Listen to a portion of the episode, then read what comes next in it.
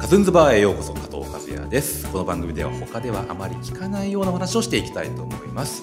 さて今回第76回のゲストは水景演出家の深田隆之さんですよよろしくお願いしまろす。しく深田です。お願いしあますいや暑い中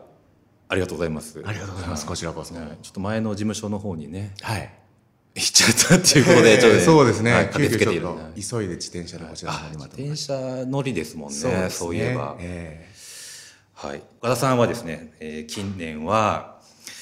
まあ、アクアスケーパーとしてかなりご活躍されてるなという感じをはい、ありがとうございます。ははい。まあ、なんといっても世界水草レイアウトコンテストの2015年はい。そして2016年の2年連続チャンピオン、グランプリですねでしたね。 1位はい。ははいい。はい。でまあ、ここからなんといっても大きくあの活動の場が広がったり、はい。はい、されたんじゃないかなと思うんですけど、ね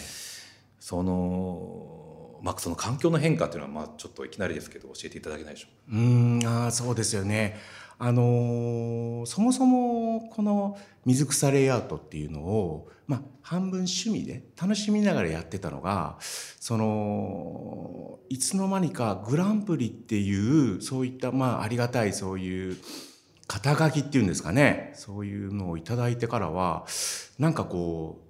ううん今まで通り好きなことをやってればいいっていうよりかはみんなが期待するものをこちらの方であのまあ偉そうな言い方するとプロデュースするっていうんですかね。う。うん作ってあげて、あこんなやり方ができるんだとかこんな使い方水草やってるんだっていうのをこうみんなの期待に応えるっていうんですかね、はいそういう立場にこう自分が望んでるわけではないのにいつの間にかこう気がついたらなってしあまってたっていうー。まあ、水槽の中に、ええまあ、水草やあの流木や木を石を使ってそうですねあ。の世界を演出していくわけですけど、はいその表現の中に皆さんの期待の自分のやりたいことというよりもはい。期待に沿って何か作らなければいけないという。そうですね、はいもちろんあの作るものは自分がこういうものを作りたいっていうある程度そういったこう自分の気持ちに従って作るのは作るんですけど、はいただこうどこかで作ったようなものを作ってももう皆さん納得してくれないんですよね。そうですね。あこう来たかとか、あこんな見せ方あるのかとか思いたいですよねそうそうはいそういうところをくすぐってあげないと、うんうん、日々なんかそういうのにこう悩まされてるっていうんですかうね。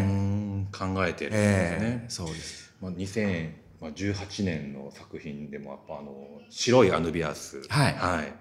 はやっぱそうですよね。そうですね。のもうこあんれなは思いっきし狙って使ったんですけど、っていうのもこうまだまだこう国内では、はい白いアヌビアスっていうそういう水草あまりまだこうメジャーではなくあそうてですね高いですしね。そうです、はいましてやこうレイアウトの作品コンテスト向けの作品に作るなんていうのは今まで誰もなかったんですよね。そうですね。で、まあ、幸い最近いろんな国に僕出かけることがはい。多い多くなってきたので、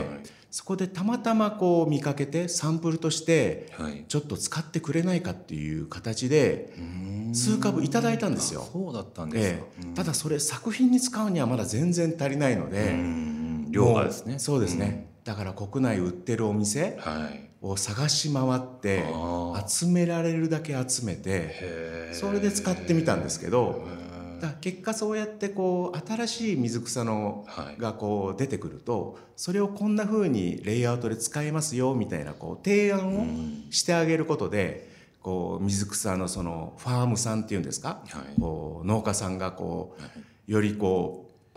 経済的に潤ったりですとかそうですね。みんな使ってみよう、真似そうしてですみようっていう。業業界がこううまく回ってくんじゃないかっていうふうに思っあてのもうそんなこと もね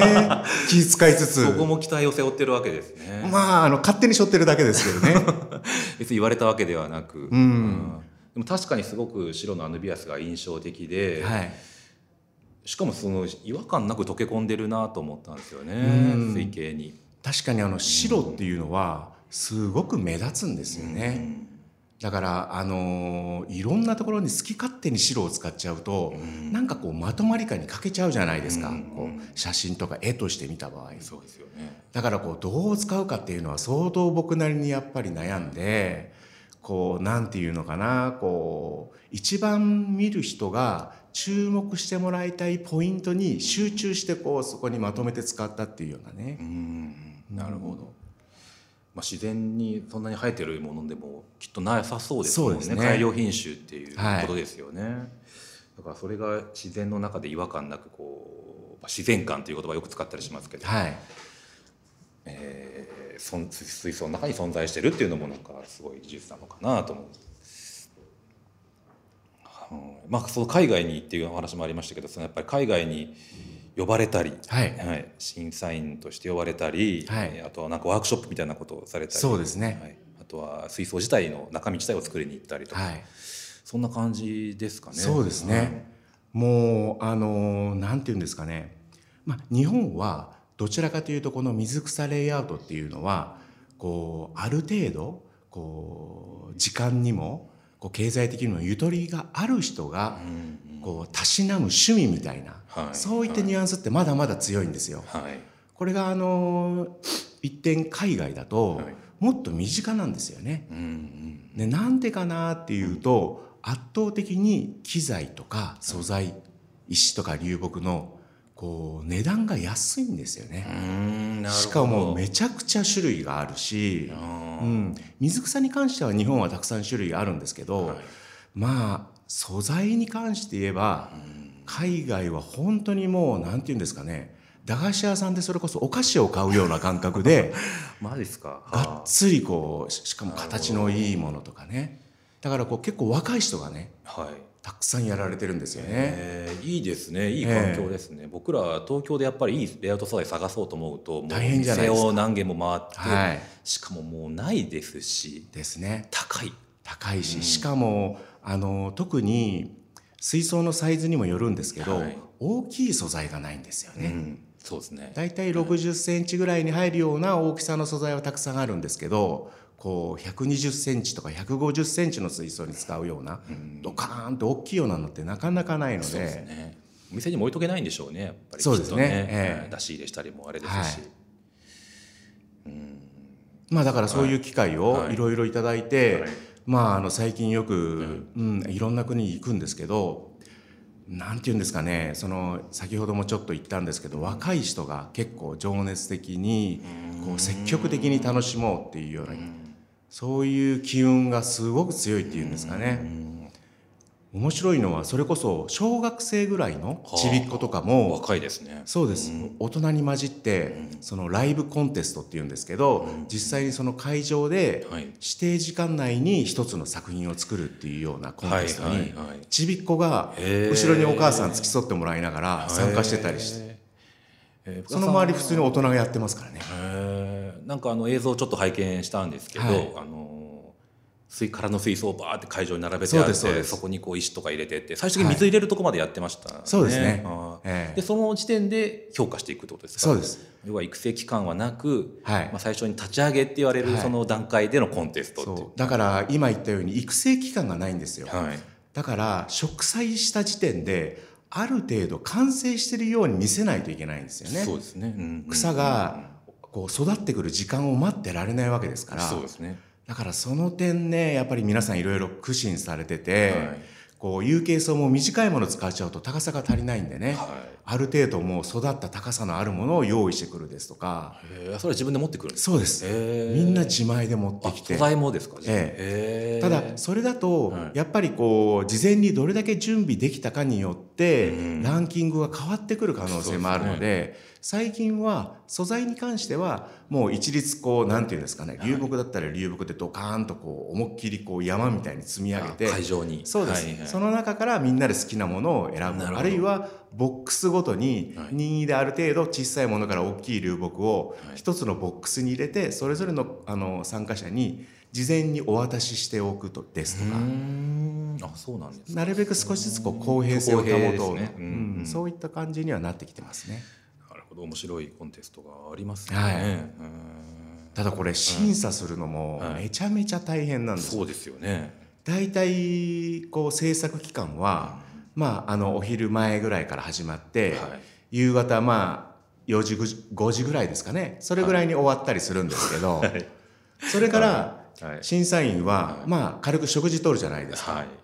それで、皆さんその後、こう水張ったりですとか、片付けする時間があるんですよね。はい会場を撤収する時間。そうですねはいそうするともう審査員はもう一日結構もう終わっちゃってる時間なので、はい疲れてるんですけど、はいこう、一日で撤収まで行くってことですそうですそうです。ねで、夜の10時、11時ぐらいに、はい会場の中の人がみんなこういなくなるので、 はいそれで、こう審査員だけが、こう夜そそーっと入ってきて、はいこう黙々と審査するんですけど、ああなるほどタンクだけがある状態でそうですああなるほどお客さんがいるとやっぱりね、集中できないはのそうで。すねただ、作品点数がもう優に100点以上並んでたりするので、うんもうこっちも途中でだんだんこう何が良くて何がダメなのかも分かんなくなってきちゃうん ですよね。正直ねえもうどんどん忘れますしねそうです過去のそうです見たやつなんてはいえ、だからもう最初ははい途中から、あれだんだん自分のこう判断基準っていうんですかはいそれがだんだんこうあやふやになってきちゃって、はいもう眠たいし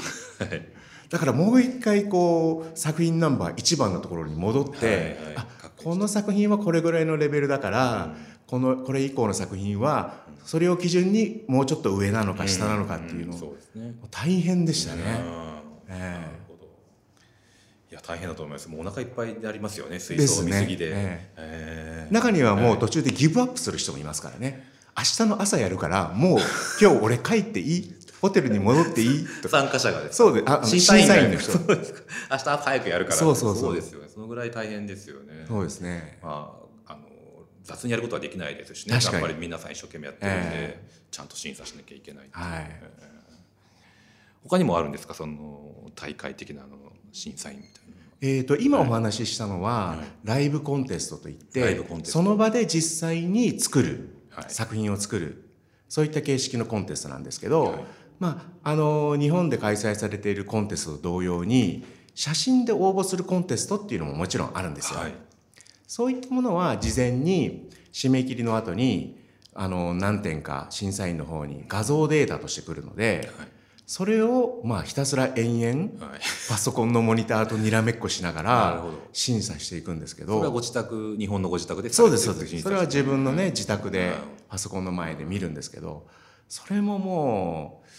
うどうだろう例えば去年のまあコンテスト一つのコンテストなんかですともう200点とか300点とかそういうレベルなんですよね。本数が、えはえ、いなぜかというと足切りをしないであーエントリーした作品全部来をる全部見なきゃいけないうんだからこう1日2日で終わらないんですよそうですね、えうんえでましてや見てるこっちも集中力限界があるじゃないそですうでかすね一日中見てるわけにもいかないっていうもう1週間ぐらいもうずーっと毎日モニターとにらめっこして はい結構これもきついんですよねなるほど審ええ査員としての苦労が忍ばいれまろすいけろあどりますねええでもまあ世界のそのレイアウトのね、はい新しいレイアウトとか、はいあの素材だったりとかね、傾向とかをいはいち早く知ることができるというのはすごい確かに確かに羨いいですね。はいあのー面白いのはまあ素材流木とか石ですとかあと使用する水草なんかは基本そんなにこう目新しく毎年毎年変わっていくものではないんですけど、うん面白いのは何ていうのかな水草とか流木のその使い方ですよね。うん人が今まで作ってきた人たちが思いもよらなかったような使い方、うんうんもちろんそれはあの自然に即した形で使ってないといけないんですけれどうも、んそういったのをこう審査しながらこう新しい気づくことがいろいろあるのでそれは確かにやってて面白いですよね。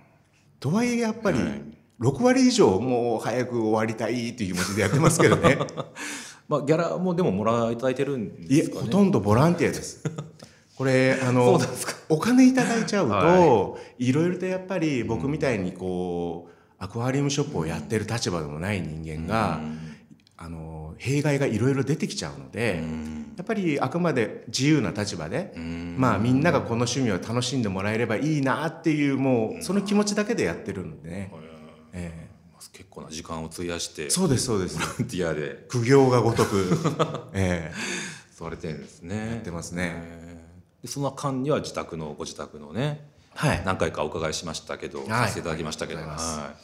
自分の水槽の制作もされてる、そうですねね。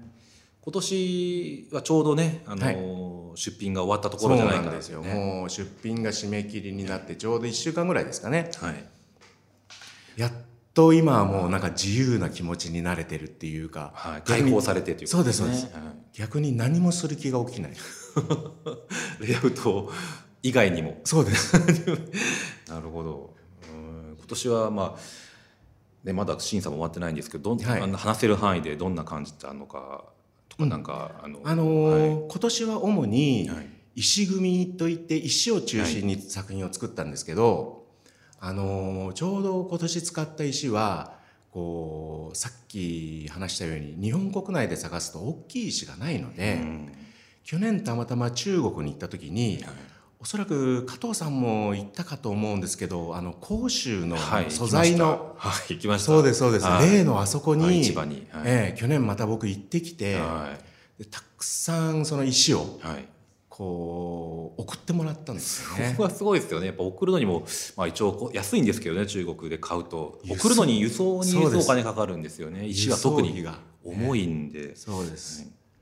でその石を今回うんどれぐらい買ったんだろう300キロ以上は優に買っているのでマジですか。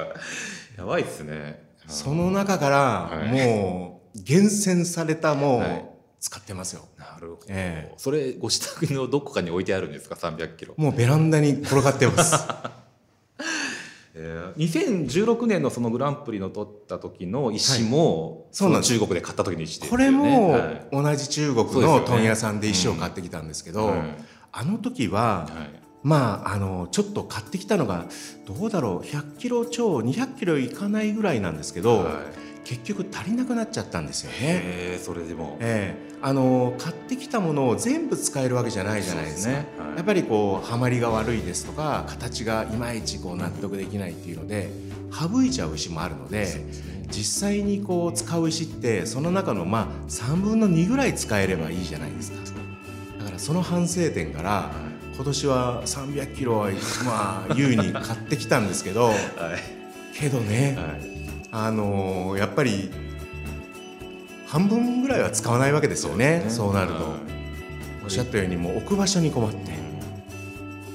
使わない石がバルコニーに置いてあるっていうそうです雨ざらしで 今転がってますけどねまあ、なんかで使えればねそうですねまたいいですけまどね、あ、あのー腐ってなくなるものではないのでそうですねははい。